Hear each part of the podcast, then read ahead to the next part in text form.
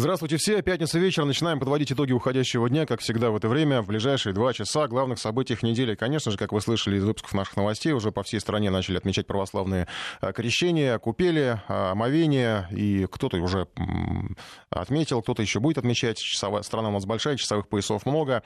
Э, о религии, конечно, и о вере говорят на Украине. Правда, там вера часто бывает в нечто другое. В частности, там в захват храмов. На этой неделе активно развивалась эта тема. Был принят закон. Тоже одна, одна из тем нашей программа сегодня будет. Э, плюс э, по предвыборным событиям тоже кто-то верит в победу на выборах. Там кандидатов, я сколько представляю себе много. Э, Брекзит тоже такой большое событие недели. Уже в соцсетях даже шутит, что появился в русском языке глагол «брекзить», это значит прощаться, разводиться, уходить, но при этом не уходить. Такой, если вот выражаясь английским языком, некий present continuous. Эта процедура никогда не должна прекращаться. Ну, собственно, то, что мы наблюдаем э, из происходящего в Великобритании. Посмотрим, что там американцы с ПРО придумали, потому что свяжемся с экспертом, обсудим это, потому что э, обещают они какую-то мощную систему, аж в космосе, даже на Аляску собираются зайти. Конечно, подведем итоги визита Владимира Путина в Сербию. Страна интересная, страна, в общем, близкая нам. Э, и здесь я несколько, несколько, наверное, субъективен и предвзят, потому что и сам бывал в Сербии, и э, ну, не европейское у меня, надо сказать, э, представление об этой стране, в том смысле, в политическом смысле. А, что касается событий сегодняшних, э, конечно, тоже большая внешнеполитическая тема была. Это переговоры глав МИДа России и Германии, диалог между странами, особенно востребован в условиях непростой обстановки в мире, об этом заявил российский министр Сергей Лавров, и договор о ракетах средней и меньшей дальности, который обнуляет Вашингтон, в общем, тоже стал темой этой беседы. Москва, в общем, дала понять, что с учетом новых российских вооружений стратегические позиции отсутствие договора никак не э, уменьшаются у России. Это не нанесет ущерба конкретно России, но нанесет ущерб мировой, в том числе европейской безопасности. И в Европе это прекрасно понимают. А ДРСМД сегодня как раз говорил Сергей Лавров и Хайка Маас.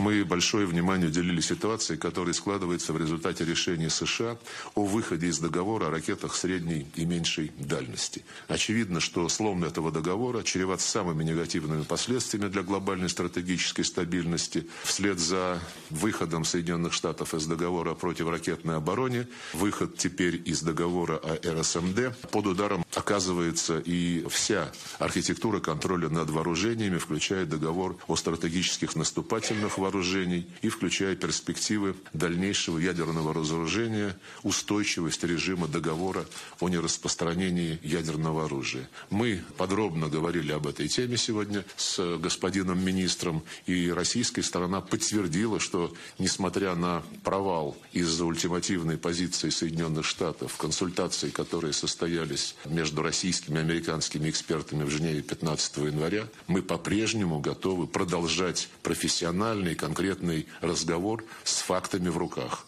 с тем, чтобы постараться спасти этот важнейший договор, обеспечивающий в значительной степени стратегическую стабильность. И, конечно же, мы понимаем озабоченность европейцев этой ситуацией, потому что современные политики и дипломаты еще помнят кризис, который сложился в Европе в результате размещения там американских першингов в прошлом веке.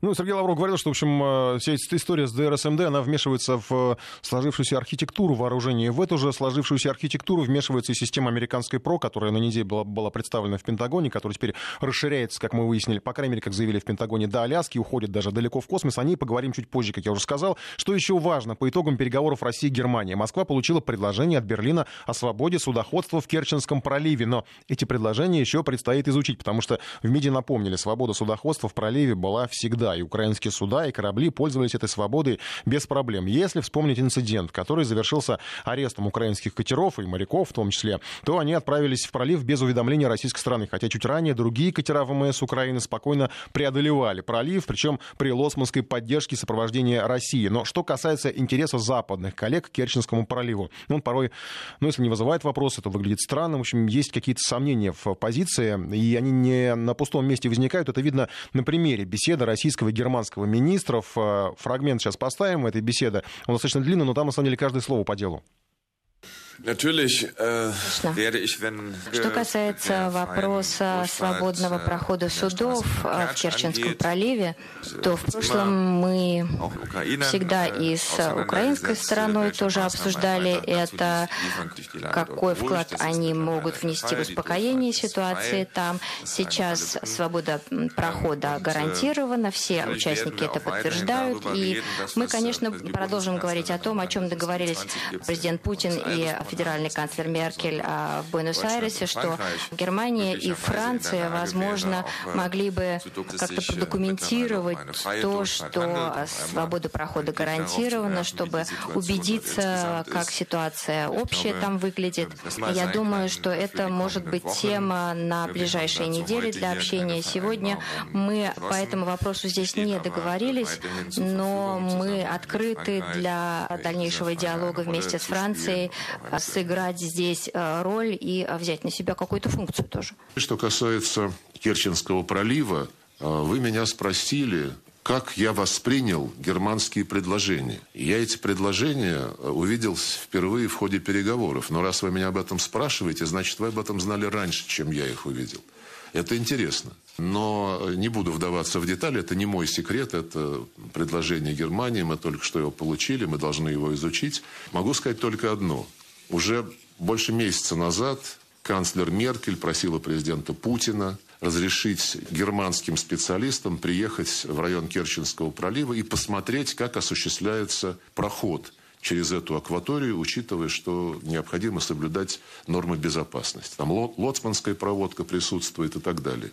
И президент Путин тут же согласился. Через какое-то время канцлер Меркель попросила его, чтобы немецкие специалисты приехали вместе с французскими.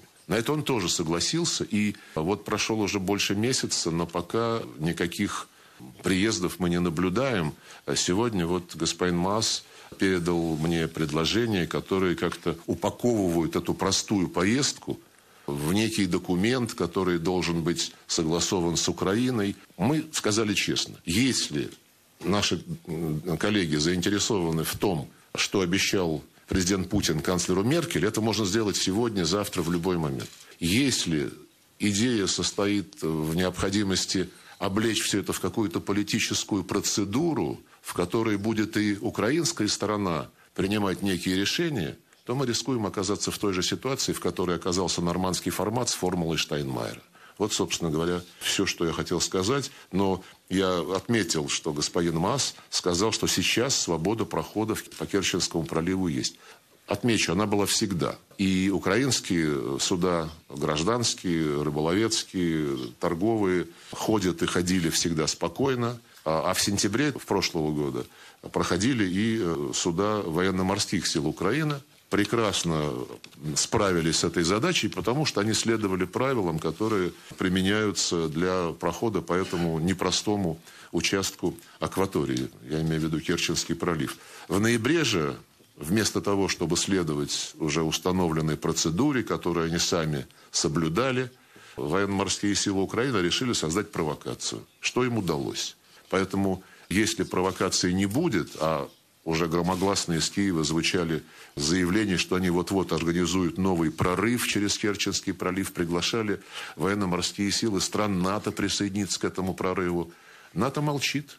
Но то, что, то, что это совершенно э, очевидно задумывается для того, чтобы сохранять напряженность и поддерживать в тонусе избирателя накануне голосования 31 марта на выборах президента, сомнений не вызывает. И я уверен, что и наши коллеги в ФРГ, и во Франции, да и в других европейских столицах прекрасно понимают, о чем идет речь. Но раз уж они решили давно поддерживать Украину практически во всем, что она делает, но мы здесь э, ничего не можем сделать. Остается только надеяться, что когда не для публики проходит европейское общение с э, киевскими властями, там все-таки э, не публично, но напрямую говорят украинскому режиму, что им необходимо делать для того, чтобы соблюдать э, свои обязательства, будь то по Минским договоренностям, будь то по международным конвенциям о правах человека, о свободе для языковых, религиозных, национальных меньшинств в целом. Ну, о свободах э, религиозных э, на Украине поговорим совсем скоро. Сейчас еще политический визит недели. Подведем итоги. Владимир Путин побывал в Сербии. Десятки тысяч граждан приветствовали российского президента перед храмом Святого Савы. Было много ярких таких, ну, они, конечно, протокольные, но их можно назвать полупротокольными моментами, которые всегда привлекают внимание. Путин прокатил Александра Вучича на своем лимузине «Аурус». Президент Сербии подарил коллеге из России четырехмесячного щенка шарпланинской овчарки. Все уже видели ее, восхищаются этим забавным э, щенком. Вместе символически президенты завершили работу по укладке мозаики с образом Христа в Белградском храме. Ну и надо отметить, что это встреча не только двух лидеров, не просто двух лидеров, это встреча двух народов, потому что сербы действительно очень тепло относятся к России. Это историческая данность, о чем говорил Владимир Путин. Отношения между Россией и Сербией возникли не сегодня и не вчера. Они складывались веками, имеют большие прочные и глубокие корни российский и сербский народ всегда связывала духовная близость. И, может быть, точно не воспроизведу одну из поговорок Сербии, но вот она звучит, по-моему, так. Когда мы вместе, и если вместе, то тогда нас ожидает победа. Вот это я бы и хотел донести до тех людей, которые собрались на площади, и до тех, э, кого там нет, но которые хотел бы услышать мнение России. Вы слышали только что нашу оценку того, что происходит в регионе, в том числе и в Косово. Нарушение общепризнанных норм международного права, в частности, резолюции 1244, мы считаем несправедливым и очень опасным. Ну, и, разумеется, будем работать со всеми нашими партнерами для того, чтобы международное право соблюдалось э, и а решения были справедливыми. Мы внимательно смотрим, конечно, за тем, что происходит в регионе. Иногда складывается впечатление, что принимавшиеся ранее решения принимались только для того, чтобы, чтобы растащить сербский народ по разным государственным квартирам. И все эти, все эти э, решения вряд ли будут жизнеспособными, если они не будут справедливыми. Вот это я хотел бы подчеркнуть. Вот э, мы все вместе, конечно, прежде всего это делает сербская сторона, сербское руководство. Президент еще, еще очень много работает в этом направлении. Должны будем убедить всех наших партнеров, что если мы хотим добиться, добиться стабильности в регионе, то мы должны, конечно, уметь находить компромиссы, но когда они найдены, мы должны их соблюдать. Ну и можно предположить, что эти переговоры стали сильным раздражителем для русофобов на Западе и в Америке, и в Европе, пожалуй, потому что и в США, и многие в Старом Свете всеми силами старались последние годы оттащить Сербию от России как можно дальше, и иногда довольно садистски на протяжении нескольких лет вырывая из Сербии куски, как это происходило с тем же Косово, выторговывая лояльность по отношению к Западу и пытаясь возрастить такое отторжение России. Надо сказать, что не получилось. В результате Европа получила болезненное пятно в виде косовского анклава, который в Брюсселе решили признать признать государством. И то, что там происходит, э, не может не вызывать опасений. Об этом тоже говорилось и на встрече э, российского и сербского лидера. В Косово уже много лет проблемный регион. Проблемный и в плане безопасности, и в плане того, кто руководит им, а это бывшие боевики-головорезы, среди которых бывших, э, как говорят, не бывает. Это и угроза расправы над оставшимися там сербским меньшинством. Она вполне реальна, поскольку сам там бывал, знаком и видел, как все это происходит. Когда, например, наш автобус с журналистами из России забрасывали камнями, и Михаил Леонтьев не даст соврать, наш коллега, он этот камень, кстати, поймал, буквально э, на руки. Москва всегда была последовательна в своей позиции по Косову, и за это в том числе Белград, наверное, благодарен. И, конечно, Сербия — это тот партнер, с которым в первую очередь можно идти на сотрудничество в энергетической сфере. Есть перспективы инвестиций в прокладки трубопроводов, о чем тоже говорил российский президент. И при этом, кстати, напомнил об уже э, забытой, так многими списанной практически со счетов украинской трубе. Но если есть желание, ее тоже можно использовать.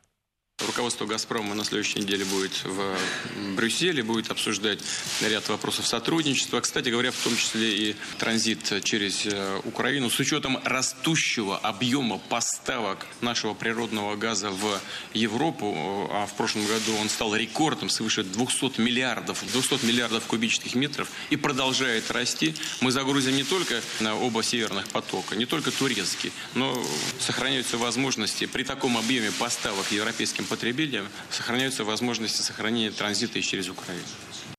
И, конечно, ну, на Западе не могли пропустить эту встречу, попытались преподнести все в традиционном ключе, ну, по крайней мере, какая-то часть э, западных СМИ, западной прессы, каналов, э, порой в довольно оскорбительном ключе, как мне кажется, все это преподносили, потому что, вот, например, там, э, кажется, Гардиан писал, мол, Вучич преклоняется перед Путиным, а российский лидер прибыл в Сербию как герой, так вот пишут об этом.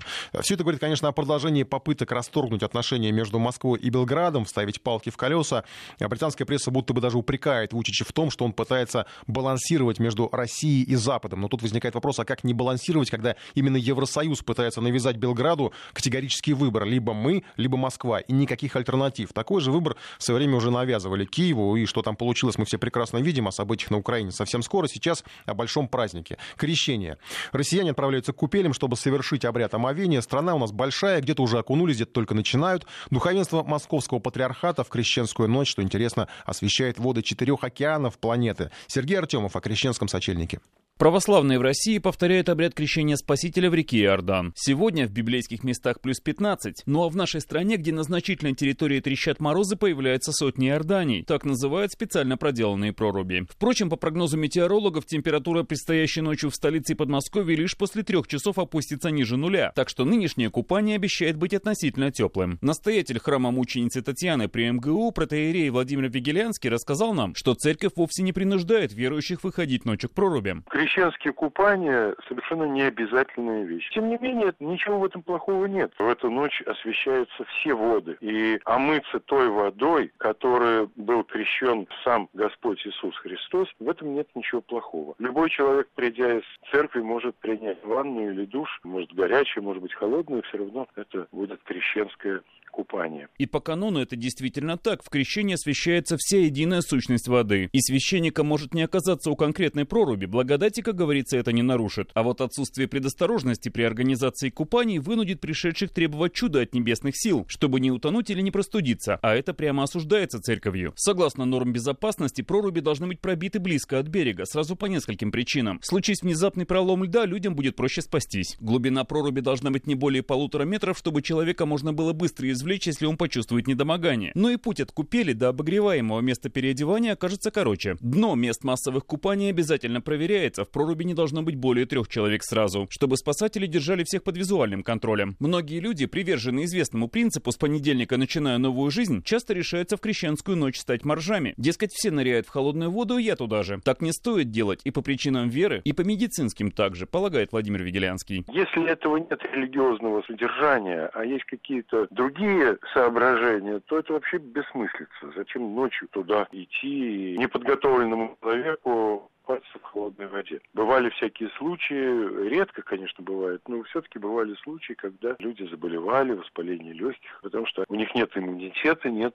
привычки купаться в холодной воде. А еще наплыв подобных энтузиастов на купание резко продлевает их продолжительность и, соответственно, рабочую смену сотрудников МЧС и скорой помощи. На каждой оборудованной купели должен быть врач, у него прибор для измерения давления. Обязательно проверьте его перед нырянием в прорубь. Если показания на 10-15% выше вашей нормы, холодная вода может вызвать вызвать спазм сосудов и даже в худшем случае микроинсульт. Если наоборот оно ниже на такую же долю, опасайтесь судороги потери сознания в воде. И крещенское купание вовсе не бравада, это экстремальный январский аквапарк. Алкоголь категорически не показан ни до, ни после купели. Какие бы ссылки на традиции, кто бы не указывал. Удостоверьтесь у священников, они подтвердят. А вот для укрепления физических сил перед купанием весьма кстати окажутся полторы-две столовых ложки рыбьего жира с кусочком лимона. Не нужно раздеваться резко, чтобы не испытать температурный шок еще до воды. А в самой Иордане задерживаться больше, чем на минуту, нет смысла. Скорее в тепло обтирайтесь, одевайтесь и пейте горячий чай. Во всех российских муниципалитетах места для купели определены и оборудованы. Во многих местах даже специально продлевается работа общественного транспорта. Но окунуться в крещенские воды приверженцам Русской Православной Церкви можно будет буквально по всей планете. В Рейкевике, Тикси, Сиамском и Персидском заливах, бухтах Навик в Приморье и Гертнера в Магаданской области. Настоятели местных храмов РПЦ проведут ночью обряд освящения воды четырех мировых океанов. Сергей Артемов, Вести ФМ. Ну, обряд совершают и в самых холодных регионах нашей страны, там, где в Москве, как мы уже знаем, достаточно тепло, относительно тепло. А там, где далеко за минус, никто, конечно, праздник не отменял. Дальний Восток, Приморье. Наш корреспондент Ольга Шабалина расскажет о празднике Крещения в Хабаровском крае. Регионе у нас подготовлено больше 40 мест забора воды и прорубей. Окунаются православные верующие, начиная с полуночи, с 18 на 19 января, и потом в течение всего 19 января, то есть завтра в субботу, тоже до поздней ночи будут купели открыты. В самом Хабаровске погрузиться в воду можно будет в 9 точках, и вот в пресс-службе регионального МЧС нам рассказали, что купели организованы в удалении от центральной части города. Э, это традиционно делается. На Амуре специально выбирают места, удаленные от выхода сточных вод. Всего купель откроется у нас в 13 районах края из 17, и довольно суровая погода сейчас. Ночью в Хабаровске ожидается до 20 градусов мороза, на севере края до минус 45. Ну и хочу сказать, что наши минус 20 ощущаются как все минус 40 с ветром и влажностью. Но это не останавливает верующих, они окунаются и даже в Якутии, в соседней, в самом холодном регионе Дальнего Востока. Там сейчас от минус 55 до минус 59 градусов. А в Якутске купили организованы на реке Лена. В административном центре ДФО Владивостоке окунуться можно будет прямо в морские воды, в Амурский залив. А вот, например, в Петропавловске-Камчатском там э, открываются три Иордании, и там тоже можно будет окунаться в морскую воду в Авачинской бухте, и одна купель открыта, например, прямо у городской елки на площади Ленина. Традиционно везде дежурят спасатели МЧС, э, ставят палатки с тепловыми пушками, обеспечен горячий чай, поэтому, ну, по собственному опыту могу сказать, что никакая опасность не грозит тем, кто рискует окунуться в холодную воду, всегда помогают, всегда вытягивают, если даже кто-то вдруг э, первый раз э, и не в силах э, самостоятельно выбраться из купели, так что, надеемся, все будет хорошо. Ольга Шаблина, наш корреспондент в Хабаровском крае. Ну, сейчас давайте к событиям на Украине. Начнем эту тему. Потом, возможно, придется прерваться на новости, на новости потому что тема большая, там, в общем, не, не уложишься в точный график. На неделе о событиях. На неделе Киев легализовал захват канонических храмов. Ну, какие-то уже там анонсы этой процедуры мы слышали от нашего Сапкора. Верующие э, тем временем пытаются вступиться за Ануфрия, позволить им самим выбирать церкви, в которую им ходить, но Порошенко вряд ли слушает эти призывы. Опять же, на неделе он заявлял, что новый закон, который принят э, вот, по религии, якобы позволит бескровно решить все религиозные разногласия. Тут, правда, очевидно, лицемерие украинского головы. Сейчас на связи у нас наш САПКОР в Киеве Владимир Синельников. Владимир, добрый вечер. Добрый вечер. Если позволите, давайте начнем с крещения. Вот э, как-то сейчас в последнее время все праздники, связанные с, там, с христианством, э, на Украине отмечаются как-то не так, лишь как угодно, но только не так, как в, в России, с, с московском патриархате. У вас с крещением как сегодня? Э, да все нормально. Дело в том, что хотя э, Святейшую Церковь Украины и намерены перевести на 25 декабря праздновать Рождество и, соответственно, сместить график других праздников, но пока что это только планы на будущее. Э, а вот сейчас и православные, и сторонники Святейшей Церкви Украины, и униаты, они же греко-католики, готовятся и отмечают крещение именно сегодня и завтра, потому что обрядность одинаковая на сегодняшний момент, и соответственно, традиция та же самая. Так что праздник состоится. Да, спасибо, что уточнили. Тут, видимо, просто календарность, поскольку совпало, поэтому и так, иначе нашли, думаю, способ как-нибудь по-другому. Что касается закона, который был принят на этой неделе э, по захвату храмов, э, да, я так понимаю, много о нем рассказывали уже, он касается, если так вот в шире мыслить, он касается не только э, канонической церкви, ведь теоретически могут захватывать все любые теперь, да, какие-то религиозные объекты, места. Теоретически, да, а практически только канонической, а, потому что задействованы, естественно, добровольческие батальоны, которые являются преступными организациями, которые терроризируют прихожан. Но я как-то не представляю, что сторонники канонического православия будут приходить к э, сторонникам Святейшей Церкви Украины и говорить, отдайте нам храм, потому что мы так хотим. Не те люди. Э, э, то есть это, естественно, в тех реалиях, которые есть на Украине, будет направлено исключительно против канонической церкви и не против какой другой. А потому что она в немилости у властей, и, соответственно, э, власти будут поддерживать массовую конфискацию имущества канонической церкви, что, э, в принципе, они этого даже не скрывают. Да, Владимир, мы сейчас вынуждены прерваться на новости. Я просто еще проанонсирую. Хотелось бы понять, что по схеме, то есть я как бы более как-то, не знаю, конкретно, как все это должна процедура выглядеть. Там, я так понимаю, какое-то голосование, что ли, должно происходить. Попрошу вас сказать после выпуска новостей. И еще мы поговорим о предвыборном раскладе. Это тоже там, в общем, важно достаточно. Я так понимаю, на следующей неделе еще там небезызвестный Лешко хочет стать кандидатом в президенты. И еще, опять же, тоже анонс вот буквально через несколько минут. Это по поводу армии. Там выяснилось, что уж она на какой-то процент, я уж не знаю на какой, состоит из дезертиров. И оказывается, еще им зарплату платят. И сейчас вот Верховной Раде пытаются как-то решить этот вопрос, чтобы хотя бы не платить зарплату тем, кто сбежал из украинской армии. Сейчас новости. 17 часов 33 минут. Продолжаем эфир. Снова связь с Киевом. Владимир Снельников на связи. Продолжаем беседу. Остановились вот на отъеме храмов. Владимир, так э, как отнять храм на Украине сейчас по новому закону? Э, закон еще не вступил в действие, легальным он станет через, ну, я не думаю, что президент будет тянуть с подписанием, это вопрос всего нескольких дней, а, но как будет выглядеть процедура? Процедура будет выглядеть таким образом, что будет проходить собрание верующих, то есть э, община будет переходить в другую конфессию по э, решению собрания верующих, но собрание верующих будет очень своеобразным. Во-первых, на всякий случай, если вдруг даже так каким-то чудом окажется, что сторонников Святейшей Церкви Украины я сознательно не употребляю аббревиатуру, окажется все-таки меньше, нежели сторонников канонического православия, все равно те, та часть общины, которая захочет перейти из канонического православия в другую конфессию, получает право первоочередного пользования храмом.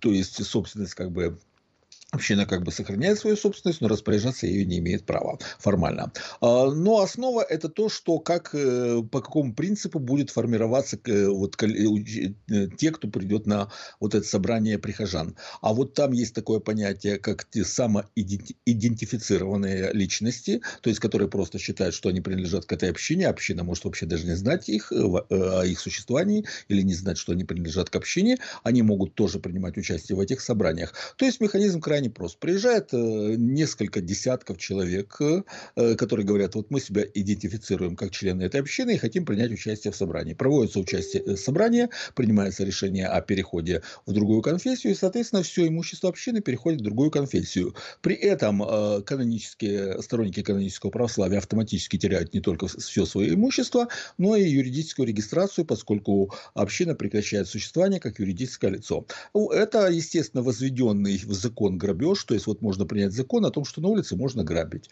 Э, вот идешь по улице и ограбить, это будет законно. Можно принять закон о том, что можно насиловать. Идешь по улице и изнасиловал, это законно. Ну вот это на том же уровне. То есть это возведение в закон грабежа, совершенно неприкрытого. Вот так все цинично, нагло, жестоко будет выглядеть э, легальная передача имущества канонической церкви Святейшей Церкви Украины. И самое главное, бескровный, как обещает нам э, Петр Порошенко. Без крови, без крови вряд ли обойдется, потому что чем дальше, тем верующие э, канонической церкви все больше озлобляются. Вот уже и пришла информация о том, что в, в Черниговской области, в Борзнинском районе, в двух селах э, прихожане просто выгнали чиновников, силой выгнали чиновников, которые пытались отобрать у них храм и добиться перехода общины э, в Святейшую Церковь Украины. Это только начало. Mm-hmm. Я думаю, что без крови ну никак не обойдется, потому что для тех, кто является приверженцем канонической церкви, это святыня, и они не позволят так с собой обращаться.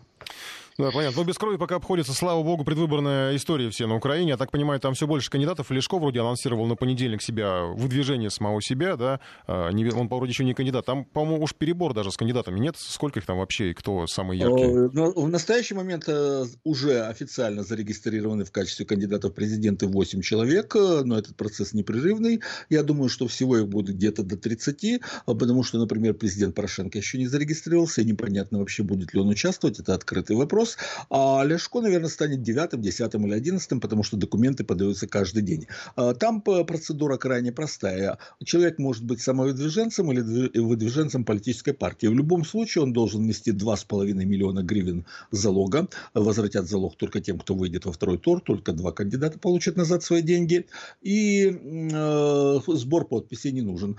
Центральная избирательная комиссия рассматривает представленные документы и, в принципе, регистрирует всех желающих. Правда, проблема есть Надежды Савченко. Она жалуется на то, что служба безопасности Украины не допускает к ней в следственный изолятор э, нотариуса для того, чтобы она могла выдать доверенность на представительство своих интересов и зарегистрироваться в Центральной избирательной комиссии. Пока что это единственная жертва избирательной кампании. Угу. Владимир, еще инициативы законодательные, они периодически поступают. Вот сегодня уже в новостях звучали там про от Павла Климкина, там какой-то биометрический механизм предварительного согласия для россиян. Но сейчас об этом не будем. Еще одна инициатива про армию. Там вдруг решили посчитать, что 9 тысяч, кажется, дезертиров, и какая-то коллизия получается, что им еще и зарплату платят. В общем, формально армия получается только на бумаге, как какая-то часть, по-моему, по крайней мере, ее существует. С чем связаны вот эти инициативы? А, говорят о том, что вот эта вот э, ситуация, при которой э, есть э, официально насчитывается 9300 дезертиров украинской армии, на самом деле данные сильно преуменьшены, поскольку Министерство обороны не заинтересовано в том, чтобы распространять такую информацию. Говорят о том, что на самом деле до 10% украинской армии сейчас находится в бегах в той или иной форме. Это означает, что реальное количество дезертиров составляет где-то около 25 тысяч человек. Информация эта официально официально не подтверждена, но тем не менее такая цифра в социальных сетях имеет место быть. Речь идет о том, что сейчас пытаются как-то решить эту проблему, предоставив им статус временно не исполняющих служебные обязанности. Но тут возникает вопрос, что, естественно, а что делать с их зарплатой, то есть военнослужащих нет, э, в военных действиях они никакого участия не принимают, а вроде как бы получают зарплату и не считаются дезертирами. Ситуация очень А я смеюсь предположить, что, кажется, ситуация достаточно удобная для кого-нибудь, потому что ведь за них можно получить зарплату. Совершенно верно. Вероятнее всего, эти деньги в чей-то карман ложатся. Э, то есть это фактически мертвая душа, зарплата которых ложится в карман тех, кто эти зарплату им начисляют. Вполне вероятно. Так что как выпутаться из этой ситуации Украины, непонятно. Во всяком случае, э, Сергей Пашинский, глава профильного комитета Верховной Рады по вопросам национальной безопасности и обороны, говорит, что это абсолютно недопустимо, и нужно внести поправки, которые бы не позволяли начислять зарплату тем, кто э, отсутствует на месте прохождения службы.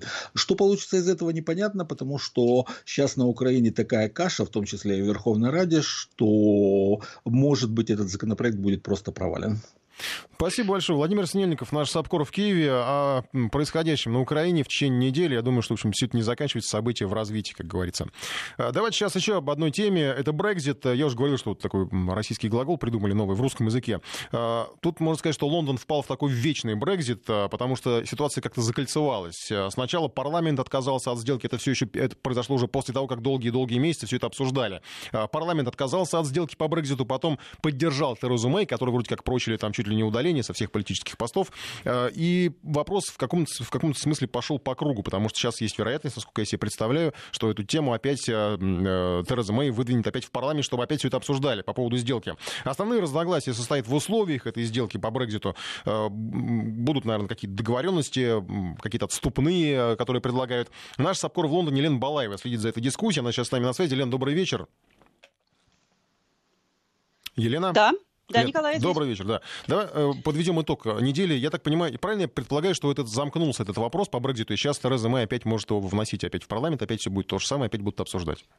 Да, э, э, это так. Сегодня Тереза Мэй на Даунинг-стрит работает, там со своими министрами встречается. Опять сегодня Телеграф пишет, что там раскол у нее в кабинете министров, потому что, по-моему, чуть ли не 20 министров, но не главных министров, а министров средней руки, потому что здесь министрами называют и э, там первых замминистра, и вторых замминистра, младших замминистра. А сразу 20 человек готовы вообще уйти, уволиться из ее кабинета, если говорят, что э, говорят, если она запретит им Э, останавливать э, жесткий Брекзит. Э, о чем идет речь? Ну вот 29 марта должна Британия выйти из Евросоюза. До сих пор Тереза Мэй говорила, что она пытается договориться и там договорилась о каких-то условиях выхода. Но сейчас депутаты заблокировали вот этот документ, условия на которых она договорилась уже вроде как с Брюсселем. А, и хотят как-то передоговориться. Но дата-то приближается, и получается, что 29 марта наступит, а ни о чем не договорились. И тогда может последовать жесткий Брекзит. Жесткий Брекзит – это когда ни один документ не подписан. Это значит, что фактически а, э, Британия становится абсолютно чужим государством для Европейского Союза. Ну, как если бы а, Британия превращается в Австралию, да? Если нет никаких особых соглашений а, между Европой континентальной и Великобританией, вот так и должны будут эти два государства, да, два больших одно сообщество и государство должны будут друг с другом общаться. То есть это грозит просто каким-то феноменальным коллапсом. Угу. А, Лена, мы, а что да, за условия-то? Условия, чем они так не нравятся? Какие-то их называют вообще, о них говорят, их понимают простые люди, я не знаю.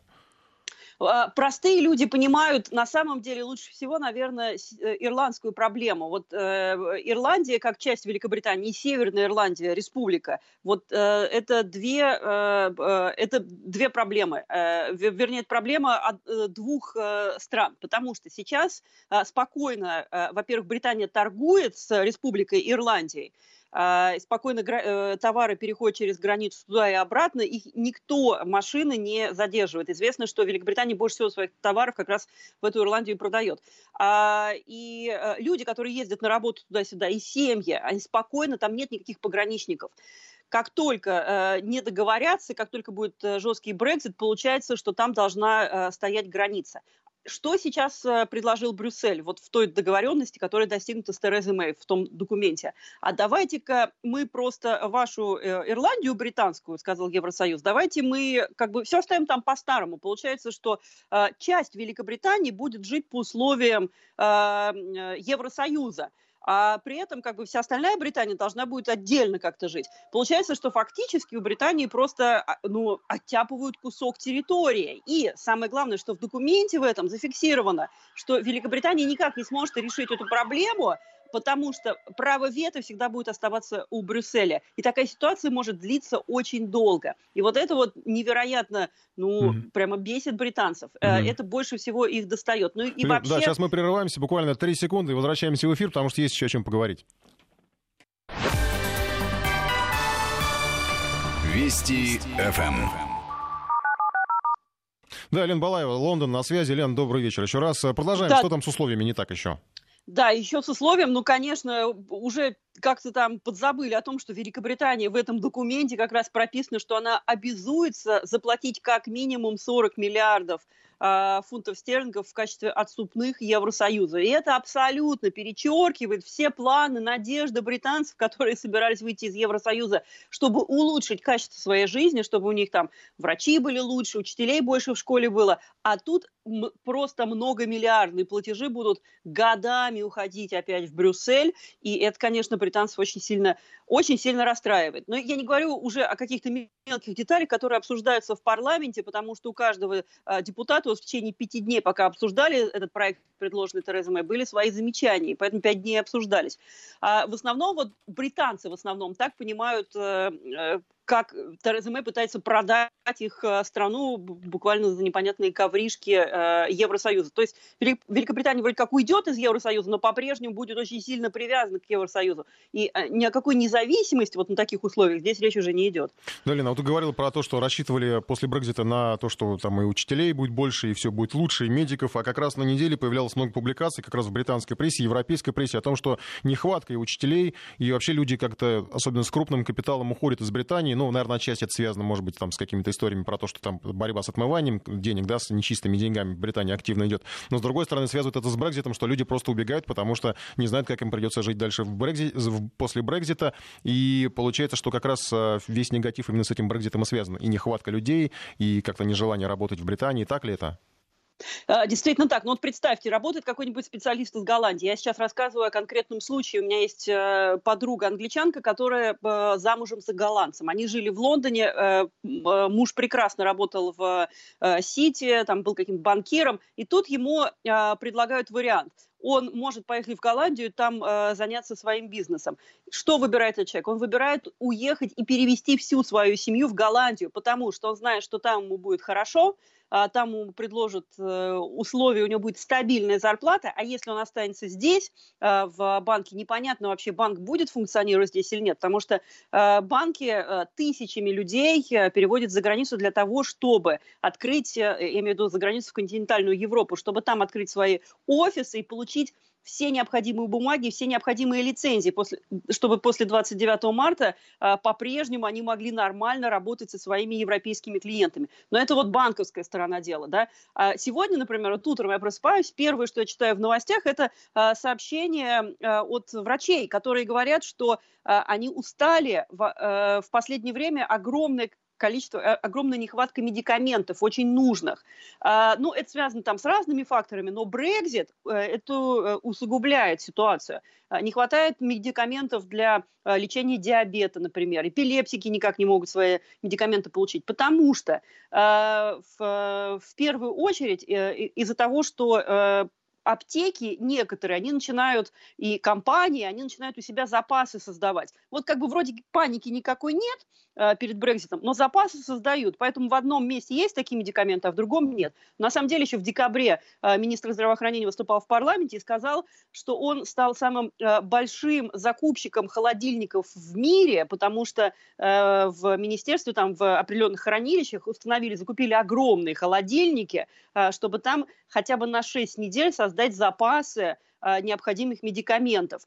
И э, на случай вот такого Брекзита, жесткого выхода, который состоится или нет, до сих пор непонятно. Но говорят, что плановые операции могут полететь, какие-то вот обычные, когда надо заменить там коленную чашечку. Да, человек ждет уже год э, этой операции. Тут ему говорят, а в общем неизвестно, сколько еще будет, будете ждать. Ну и самое, наверное, страшное, что беспокоит людей, если они хотя бы здоровы, то, что э, будет не хватать еды. Потому что подсчитано Сейчас как ходят грузовики между континентальной Европой и Брекзитом? Это един, единая э, таможенная зона. Э, едет грузовик откуда-нибудь, там, не знаю, из Франции, везет, или там из Италии пасту, макароны везет.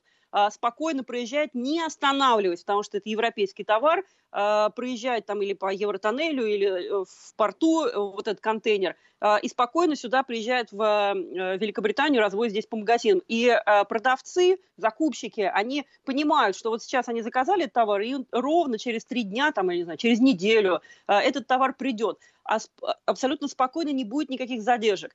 Если же э, Великобритания выйдет без всякой сделки 29 марта из Евросоюза, тогда э, все, этот грузовик остановят и будут его досматривать. И тогда возникнут просто огромные-огромные пробки э, в порту Дувр, потому что таможники должны будут все это досмотреть, mm-hmm. потому что это будет грузовик, ну, как будто из Индии приехали, там, mm-hmm. из Пакистана, из mm-hmm. другой страны. Так что э, люди начинают закупать на самом деле вот какие-то продукты первой необходимости. Мне еще пришла мысль в голову, что придется переписывать учебники по английскому языку, потому что пока ты рассказывал, у меня вспомнился какой-то топик из какой, я не помню, что это за учебник, там был такой э, лучезарный пример про то, как э, какой-то преподаватель или какой-то специалист, он э, в течение там пары часов добирается из Франции в Британию на пароме через Ла-Манш, э, прочитать какие-то лекции два раза в неделю, он зарабатывает деньги. Я вот думаю, что после Брекзита вот эта вот красивая история про то, как близка Франция и Великобритания, ее придется как-то менять на что-то.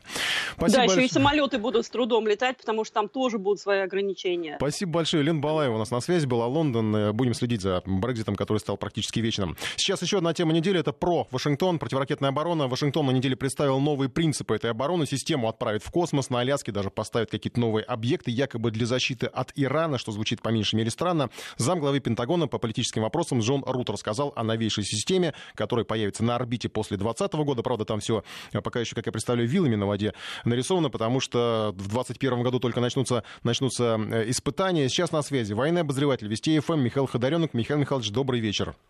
Добрый вечер. Ну вот я правильно предполагаю, что все это достаточно так еще как бы в, ну, что ли, в проекте. Стоит ли какое-то внимание обращать такое серьезное на то, что вот они обещают в космосе сделать свое новое поколение ПРО? Вы знаете, я вот на несколько моментов все-таки в этом. Э, речь идет о, о документе, который называется «Обзор по противоракетной обороне 2019 года».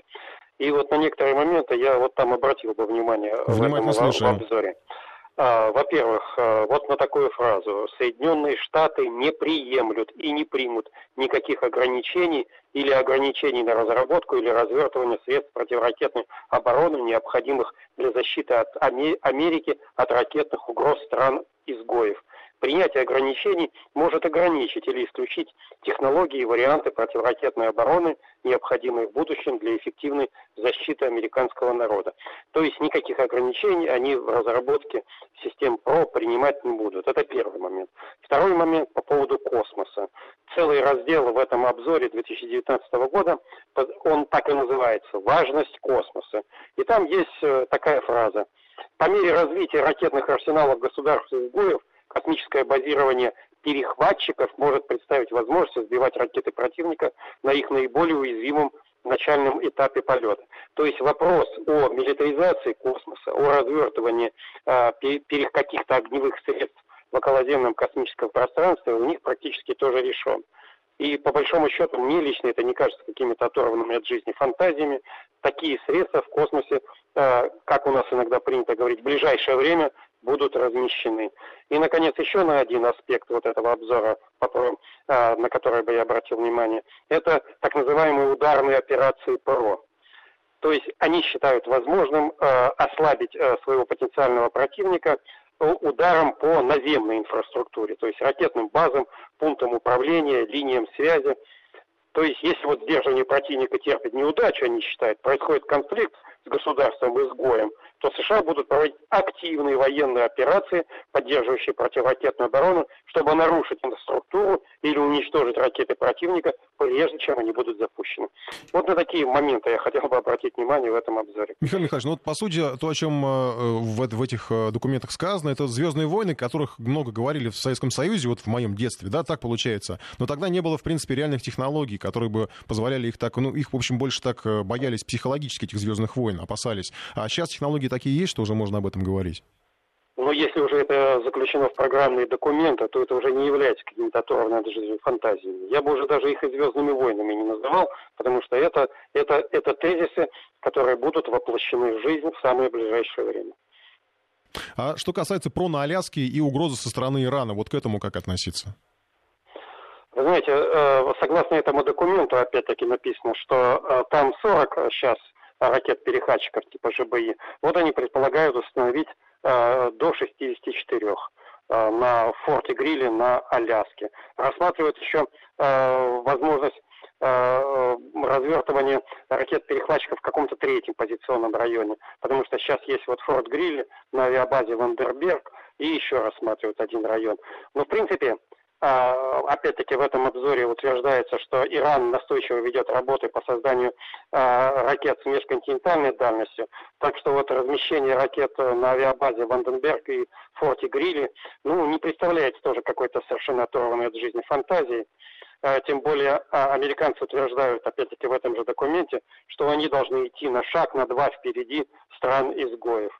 Так что сказать, чтобы это фантазия, оторванная от жизни или там не соответствует каким-то реалиям э, оперативно-стратегической обстановки, я бы так говорить не стал. Ну, если они расширяют свое наземное ПРО, я так понимаю, это же оно ПРО то самое, которое вот в Европе, правильно же, да? Расширяют. Ну, это не, это не совсем так. Ракеты-перехватчики э, типа ЖБИ, это вот только Ванденберг, Форт Грилли, и, и вот рассматривается возможность развертывания третьего позиционного района. Что касается Европы, там размещен так называемый наземный вариант, или как они его называют иногда, береговой вариант системы Aegis. Это Румыния, и вот в Польше еще предполагается строительство такого района. Я почему спрашиваю, потому что это те самые вот ПРО, которые э, бессильны перед новыми российскими ракетами, или это какие-то другие, которые, вот, о которых мы не знаем? А, дело в том, что э, а, американцы и не говорят, что они э, будут собира... Э, что эта система будет эффективной против массированного ракетно-ядерного удара. На данном этапе они открыто заявляют, что эта система предназначена для парирования ракетных угроз со стороны стран-изгоев, а Россию и Китай они собираются сдерживать э, модернизированными стратегическими ядерными. А, то есть мы в изгои не входим, мы как бы отдельно стоим. Это они нам честь такой оказали, получается. Да, Спасибо. Да, пока, пока в изгои входят другие. Спасибо большое. Да, военный обозреватель Вести ФМ Михаил Ходоренок был с нами на связи. Мы совсем э, сейчас немножко прервемся, у нас будут новости, а потом еще поговорим тоже американская тема. Там шатдаун, э, и продолжим подводить итоги уходящей недели.